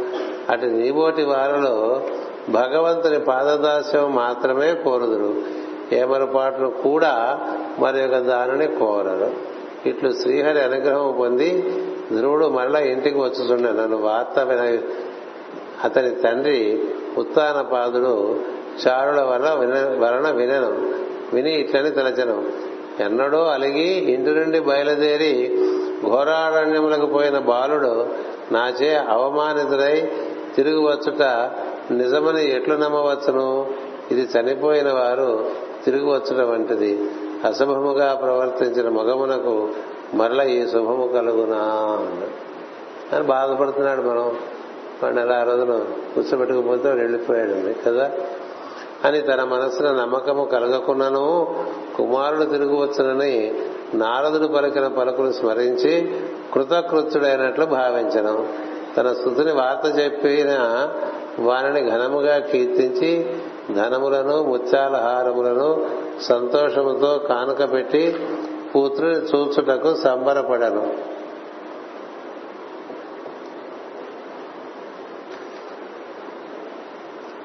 జాతి గుర్రములు కట్టిన బంగారు రథమునికి బ్రాహ్మణులు కులము పెద్దలు బంధుజనులు అమాత్యులు పరివారమై రాగా పురము వెడలి బయలుదేరను. బ్రాహ్మణుల వేదఘోషలు సూర్యముల ధ్వనులు శంఖారావములు బాకాల శబ్దములు వేణునాదములు వానికి ముందుగా బయలుదేరను. సురుచియు సునీతియు చక్కని ఆభరణములు ధరించి పల్లకీలకి వచ్చిరి. ఉత్తముడు తోడ నడచెను. ఇట్లా మహావైభవముతో శీఘ్రగమనమున తన నగరమున నగరము వెలువడి పురోగమించుచు సమీపమున వనమందు నడిచివచ్చుతున్న ధ్రువుని కాంచెను రథము దిగి ప్రేమాదరముల తొట్టుపాటుతో హరిచరణార బిందములను రక్షించుచు మహనీయుడైన ధ్రువుని అనురక్తితో సమీపించను. దేహము పులకించున్నట్లుగా గాఢాలింగనము గాఢముగా కౌగలించుకుని ఆనంద పరవశుడై మొగము నిమిరి శిరస్సు మూర్కొని చేత గడ్డము తడివి ఆనంద భాష్ప పరిపూర్ణుడై ఆశీర్వదించను. తండ్రి ఆ విధంగా ఎదురు వెళ్ళి సపరివారంగా వెళ్ళి పిల్లవాడిని చూసి ఆయన కౌగులించుకుని తల మీద ముద్దు పెట్టుకుని బుగ్గలు సవరించి కళ్ళు కళ్ళు చెమర్చాడనమాట. ధ్రువుడు తండ్రి ఆశీర్వచములను స్వీకరించి అతని పాదములు తన నుదుటి సోకున్నట్లుగా భక్తి ప్రపూర్ణుడై నమస్కరించాడు. అటు పైన తలలకు భక్తితో నమస్కరించాను. సురుచి చిరునవ్వుతో వారిని ఎత్తి కౌగలించుకొని పట్టరా అని ఆనందము పొందాను. అది మరి సురుచి అంటే. మీకు మొదట్లోనే చెప్పాను సురుచే హీరోయిన్ అని. కదా? సురుచి కైకేయి లాంటిదండి. కైకేయి వల్ల మరి చాలా ప్రేమించింది రాముడిని అలాంటి అమితమైనటువంటి అపారమైన ప్రేమ కలిగినటువంటి తల్లి ద్వారానే లోక కళ్యాణమైనటువంటి కార్యం రాముడికి అంది వచ్చింది అలా సూరజ్ చెప్పింది కదా నువ్వు ఆయన తొడ మీద కూర్చోవాలంటే విష్ణు సేవ చేసుకుని విష్ణు సాన్నిధ్యం పొంది విష్ణు అనుగ్రహంతో రారా అని. అలా కాకపోతే నా కడుపునే పుట్టేవాడే కదా అని. చాలా మాటలు అంది కదా. అందులో సత్యం ఏమిటో మీకు అప్పుడు చూపించాను. అందుకని ఆవిడ చిరునవ్వుతో కౌగలించుకుని హాయిగా ఎత్తుకు కౌగలించుకుని ఎత్తుకొని కౌగలించుకొని పట్టరా అని ఆనందం పట్టిన పొందాను ఆనంద గద్గద స్వరమున చిరంజీవి యగుగాక అని ఆశీర్వదించాను ఆమె సునీతి పాప ఎప్పుడు వెనక వెనకగా ఉంటమే సురిచే అంటే అది ఆ ఎనర్జీకి ఇట్ హ్యాస్ నీడెడ్ స్విఫ్ట్నెస్ ఏ సమయంలో ఎలా ప్రతిస్పందించాలో చురుగ్గా ఉంటుంది. అందుచేత చైతన్యం చాలా చక్కని అవగాహన కలిగి స్పష్టత కలిగి దైవభక్తి కలిగి ఉన్నటువంటి స్థితి స్త్రీ ఆమె అందుచేతనే ఈ విధంగా ప్రోత్సహించడం అది అనుకోకుండా ఇప్పుడు సాధించుకురావటం కుర్రవాడు ఆనందం పట్ల కౌగలించుకుంది చిరంజీవి అమ్మని ఆశీర్వచనం ఇచ్చింది. భగవంతుడు దయచూచిన ధ్రువుని ఎడల సమస్త జీవులను అనుకూలమై సమత్వం వహించి ఉండునని పలుకును. ఇంకో ఆశీర్వచనం ఇచ్చింది ఆవిడ. భగవంతుడు దయచూచిన ధ్రువుని ఎడల సమస్త జీవులను అనుకూలమై సమత్వము వహించి ఉందిరని పలికాను. అన్ని దిక్కుల నుండి బలములు పల్లము వైపునకు చేరినట్లు జలములు. అన్ని దిక్కుల నుండి జలములు పల్లము వైపునకు చేరినట్లు మహానుభావులు అతనిని చేరి గౌరవించదురుగాక అని ఆశీర్వదించాను. ఆమె తన పూర్వ భావములను మరచిపోయాను. విష్ణు భక్తులు భూమిని పవిత్రము చేదురు గనక వారిపై ఎవ్వరను పంతము పూనరు. అదొకటండి. ఇవన్నీ కొన్ని శాశ్వత సత్యాలు. విష్ణు భక్తులు భూమిని పవిత్రము చేయుదురు గనక వారిపై ఎవరినూ పంతము పూనరు పూనను ఉపయోగం లేదు. ఏం చేద్దంటే వాడికి ఆ పంతం పూరిన వాళ్ళలో కూడా విష్ణువునే చూస్తూ ఉంటాడు. విష్ణు భక్తుల యొక్క గొప్పతనం ఏంటంటే అనుకూలంగా ఉండే వాళ్ళలోనూ ప్రతికూలంగా ఉండే వాళ్ళలోనూ ఉన్న ఒక్కడిని చూస్తూ ఉంటాడండి. అందుచేత వర్తనంలో ఏం తేడా పడదు సమవర్తనమే ఉంటుంది. సమభావమే ఉంటుంది. సమదర్శనమే జరుగుతూ ఉంటుంది. అన్నిటి ఎందు సమన్వయం కుదురుతూ ఉంటుంది. అలా ఉంటూ ఉంటాడు వాడు. ఎందుకు ఉంటాడు అంటే దేవుడు ఉంచాడు కాబట్టి ఉంటూ ఉంటాడు. అందుకని నిజంగా వశిష్ఠుడై ఉంటాడు. అంటే బాగా చక్కని సౌఖ్యముతో దేహమందు వసించి ఉంటాడండి. ఎందుకు ఉంచాడో దేవుడు? కాలము దేశము బట్టి వచ్చిన కర్తవ్యాన్ని నిర్వర్తిస్తూ ఆ కర్తవ్యంలోనూ దానికి సంబంధించిన వారి ఎందు కూడా విష్ణువునే చూస్తూ ఉంటాడు. అట్లా చూస్తూ ఉంటే విష్ణు భక్తుడు కానీ లేకపోతే కాదు. విష్ణు భక్తుడు అంటే అంతటా విష్ణువునే దర్శించేటువంటి వాడు ఎల్లప్పుడూ కూడా. అందుచేత అలాంటి వాడు ఎంత పంతం ఉంటే ఏం లాభం? అందుకని అలాంటి ఆశీర్వచనం ఒకటి ఇచ్చింది. ఉత్తముడును ధ్రువుడును ప్రేమ ప్రేమాదరములతో ఒకరినొకరు కౌగలించుకునేది దేహములు పులకరింపగా ఆనంద భాష్పములతో నిండిరి. సునీతి పుత్రుని కౌగలించుకొని అతని స్పర్శచే పరమానందము చెందెను. ఆమెకు సంతోష భాష్పములతో పాటు స్తన్యములు చేశాను అంతవరకే ఆవిడ. ఇలాగా ఆశీర్వదనం ఇచ్చేంత పరిస్థితి అక్కడ కనబడలేదు తల్లిగా ఆనందం పొందింది తండ్రి కొడుకింతటి వాడయ్యాడు కానీ సూర్య చంద్ర చూడండి. ఆవిడ ఎలాంటి ఆశీర్వచనాలు ఇచ్చింది? అంటే ఆవిడలో ఆ వాక్కు ఉంది ఆ సత్యం ఉండటానికి కావాల్సినటువంటి సత్తా ఉన్నది మనుషులు. పురంజనులందరూ ధ్రువుని తల్లిని చూచి నీ ధ్రువుని తల్లిని చూచి నీ తనయుడు నీ దుఃఖము తొలగించను. చాలా కాలము క్రిందట మీకు లేనివాడై మరణ మీ భాగ్యమున తిరిగి లభించను. ఇతడు తన మహిమతో భూమండలమును ఉద్ధరించను. నారాయణుని స్మరించు. ఘనులు దాటరాని మృత్యువును కూడా దాటుదురు అని స్థుతించి భగవద్ ఆరాధన చేసేటువంటి వాళ్ళు మృత్యువును కూడా జయిస్తారు ఇది పెద్ద విషయం ఏముంది అలాంటి మేము విన్నామని చెప్తున్నారు. వాళ్ళందరూ అంటే ఇవన్నీ విన్నవే ఎక్కువ ఉంటాయి. పొందిన వాళ్ళు తక్కువ ఉంటారు. చుట్టూ చేరి పొగిడే వాళ్ళలో అలా ఉండేటువంటి వాళ్ళు తక్కువ మంది ఉంటారు. కానీ ఇలా ఉంటుందని తెలిసి ఉండడం చేత ఈ బ్రాహ్మణులందరూ ఉండలేరు కదండి ఊరికి? అంచేత రకరకాలుగా స్థుతి చేశారనమాట ఇట్లు పురజనులు స్తోత్రములు చేయుచుండగా ఉత్తానపాదుడు ఉత్తమునితో కూడి ధ్రువుని గజారూఢిని చేసి పురప్రవేశము చేయించారు. వీళ్ళు రథంలో వచ్చారు. వాడిని గుర వాడిని ఏనుగు ఎక్కించేశారు కదా? అంటే మారిపోయింది. పరిస్థితి అంతా మారిపోయింది. బంగారు పూసి పూత పూసిన ద్వారములు గోడలు గోపురములు కళకళలాడను. ఏవి? ఆ పుర ప్రవేశం చేసినప్పుడు ఆ పురానికి పండ్లతో పుష్పముల గుత్తులతో అరటి గిరలతో కూడిన అరటి స్తంభములతో పోకం రాకులతో మార్గం అలగరింపబడెను కర్పూరము కస్తూరి మంచి గంధము కలిసిన నీటితో కలయింపి జల్లిన విపణి వీధులు వెళ్ళ వెళ్ళి వెలిసినవి నవరత్నములు పేర్చిన ముగ్గులతో ప్రతి గృహము ముందు భాగము శోభితమైనది. పుణ్య నదుల నుండి జలములు కొనివచ్చిన సువర్ణ కుంభములు ఎదురే ఎదురైనవి. అక్షతలు సువర్ణ కణములు పేలాలు కలిపి బాలురపై జల్లబడినవి.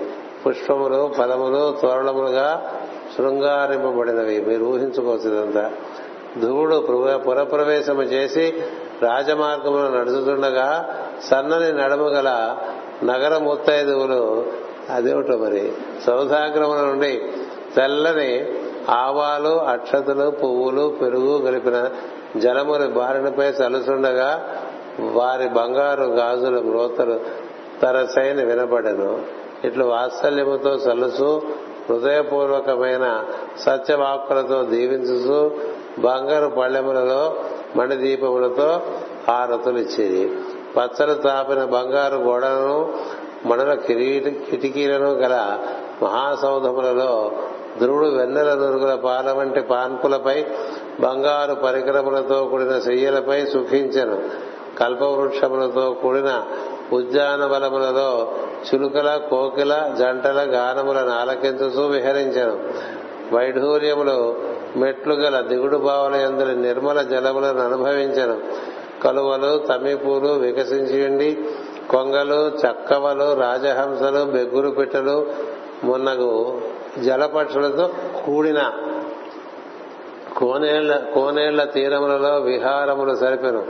మహో మహా మనోహరములైన బహువిధ వస్తువులు పుష్కలమై ఒప్పగా దాసదాసీజనులతో నిండి ఉన్న రాజగృహమున దేవేంద్రుడి వలె మెలగెను.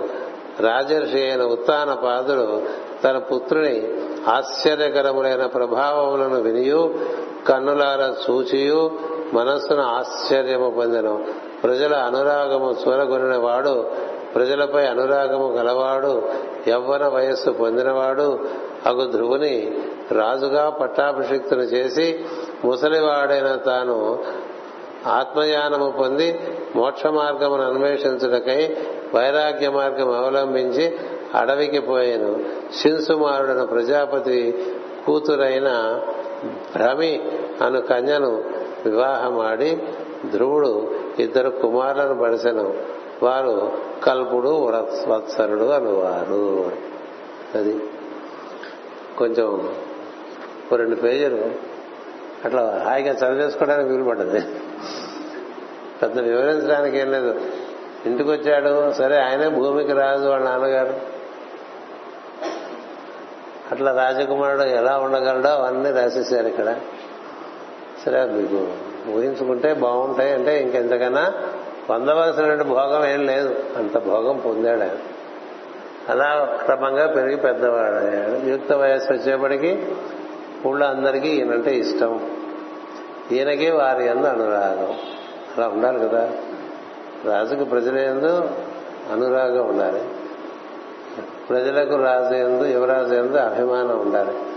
అలాంటి పరిస్థితుల్లో సందర్భంలో ఉత్తానపాదుడు ఈయనకి అభిషేక రాజ్యాభిషేకం చేసి తను వానప్రస్థానికి వెళ్ళాడు. ఇంచేత ఇంకా తను తపస్సు చేసి మళ్ళీ తన నిజస్థితిలోకి ప్రవేశించడానికి ప్రయత్నం చేసుకుంటాడు. ఇక్కడ మనకు ముఖ్యమైన విషయం ఏంటంటే ధ్రువుని భార్య భ్రేమి. అంటే ఈయన ధ్రువ ధ్రువం అయితే ఆవిడ ఈ ధ్రువము చుట్టూ ఏర్పడినటువంటి భూగోళాన్ని భ్రమింపజేసేటువంటి తత్వం. అదనమాట. ఇదంతా మనుషులు కాదు గుర్తుపెట్టుకోండి ప్రజ్ఞలు. మన ఋషుల గొప్పతనం ఏంటంటే ఏదో మన ఇంట్లో కథలాగా రాసేస్తారు. కదా? విష్ణుమూర్తి జనులు పార్వతీదేవి అంటారు. అందుకని విష్ణుమూర్తి గణపతి మేనలోడు అంటారు. మనకి ఫెమిలియరైజ్ చేయడానికి ఇవన్నీ ప్రజ్ఞలు కదా. ప్రజ్ఞలు. అందుకని గణపతి మామ అంటాడు. అంటే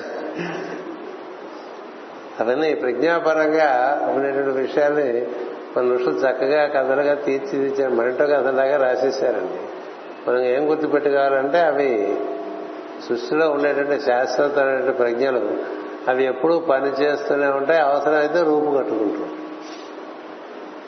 అలా ఉంటాయి అంచేత ఇప్పుడు ఈ భూమికి తిరుగుడు అనేటువంటిది ఆయన తపస్సు చేస్తున్నప్పుడే అది దాదాపు మొదలైపోయింది. అటు ఇటు తలకాయ ఆడించడం మొదలుపెట్టి ఉత్తర దక్షిణ ఆయన క్రమంగా దానికి భ్రమణము కలిగిందనమాట. అంటే తన చుట్టూ తాను తిరగటం అనేటువంటిది జరిగింది. అలా చేయటం వల్ల కల్పములు నుండి సంవత్సరాల వరకు కాలం ఏర్పడుతుంది. అంతే కదా భూమి తిరుగుడు బట్టే కదా మనం రోజులు లెక్కేస్తాం మాసాలు లెక్క వేస్తాం సంవత్సరాలు లెక్క వేస్తాం యుగాలు లెక్క వేస్తాం కల్పాలు లెక్క వేస్తాం. అందుకని పెద్దవాడు కల్పుడు రెండోవాడు వత్సరుడు అలా పెట్టారు. అది మనకు మనకి మాస్టర్ గారు ఒకసారి ఒక లోతైనటువంటి వివరణ ఇస్తారు ఆ తర్వాత. అది మనం పై తరగతిలో చదువుకుందాం. ఈ సమయంలో కొన్ని సూచనలు ఏంటంటే పై తరగతి మనకి ఆదివారం మధ్యాహ్నం నాలుగున్నర నుంచి ఆరు గంటల వరకు ఉంటుంది. మధ్యాహ్నం నాలుగున్నర నుంచి ఆరు గంటల వరకు ఉంటుంది తరగతి. ఆ తర్వాత ప్రార్థనతో సభ ముగుస్తుంది. అటుపై నాకు ఇంకొక సభ. తప్పనిసరిగా వెళ్ళవలసిన సభ ఒకటి ఉండటం చేత ఈ విధంగా ముందుగా పెట్టుకుంటున్నాం. అందుచేత మీరందరూ గుర్తుపెట్టుకుని నాలుగు ఇరవై ఐదు కల్లా ఇక్కడికి వచ్చేసేయండి. వచ్చేస్తే మనం భాగవతం పైగా లోతైన విషయం చెప్తున్నాను. వాతావరణం కూడా గంభీరంగా ఉండవచ్చు చెప్పలేము. నాలుగున్నర కంటే. వర్షం పడదనుకోండి ఆహ్లాదంగా ఉంటుంది. అది ఒకటి. రెండవది అంతకు ముందు శనివారం ఇరవై రెండు జులై మనకి రాధామాధవం ఏర్పడిన రోజు అది. అందుకని ఆ రోజున పొద్దునలాగా పూజ చేసుకుంటాం. సాయంత్రం చిన్న సభ ఒకటి పెడుతున్నాను ఆ వీలుంటే మీ అందరూ ఆ సాయంకాలం సభ కూడా రండి. ఉదయం కూడా పూజ చేస్తాం. పూజ చేసిన తర్వాత ఈ రాధామాధవంలో పనిచేసిన వాళ్ళని కొంతమందిని సత్కరించుకోవడం కార్యక్రమం పొద్దున చేస్తాం. సాయంత్రం ఓ సభ పెట్టుకుని ఈ ఇరవై రెండు జులై సందర్భంగా అప్పటికి మనకి రాధామాధవం అనేటువంటి నామకరణము ఈ భవన ప్రాంగణము మనకి అంది వచ్చి నలభై మూడు సంవత్సరాలు పూర్తవుతాయి. అంచేత ఆ సందర్భంగానే ఇంకో రెండు మూడు సందర్భాలు కూడా ఉన్నాయి. అవన్నీ కలిపి ఒక చిరు సభ ఒకటి ఏర్పాటు చేసుకుంటున్నాం. ఆ రోజునే ధనిష్ట ఫౌండేషన్ డే లాగా కూడా పెట్టుకుందాం నిర్ణయం చేసుకున్నాను. ఎందుకంటే ఇవన్నీ రకరకాల ఎన్నో పెట్టుకుంటే మనకి ఇబ్బంది అయిపోతాయి కాబట్టి రథమాసం పుట్టినరోజుతో పాటు ఈ ధనిష్ట ఫౌండేషన్ డే కూడా ఆ రోజుగా పెట్టుకుని ఎవరిస్తే వారితో కొంత ధనిష్ట పరిచయం చేస్తాను. ఇది మనకు ఆ రోజు కార్యక్రమం ఉంటుంది. సాయంత్రం పొద్దున పూట పూజా కార్యక్రమం ఉంటుంది. మాసంలో ఈ ప్రార్థనాలయం ఈ ప్రాంగణాన్ని కొంత దీని ఎందు సేవ చేసుకునేటువంటి బృందానికి మాస్ గారి యొక్క ప్రసాదంగా ఆశీర్వచనంగా ఏదో కొంత వస్త్ర ప్రదానం చేద్దామనేటువంటి భావన ఉన్నది.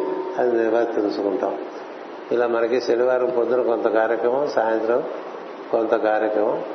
ఆదివారం సాయంత్రం నాలుగున్నరకి సభ. ఈ మూడు గుర్తుపెట్టుకోండి. స్వస్తి ప్రజాభ్య పరిపాలయంతాం న్యాయేన మార్గేణ మహిమహిషా గోబ్రాహ్మణేభ్య బ్రాహ్మణేభ్య శుభమత్తు నిత్యం. లోకా సమస్త సుఖినో భవంతు. లోకా సమస్త సుఖినో భవంతు. లోకా సమస్త సుఖినో భవంతు. ఓం శాంతి శాంతి శాంతి.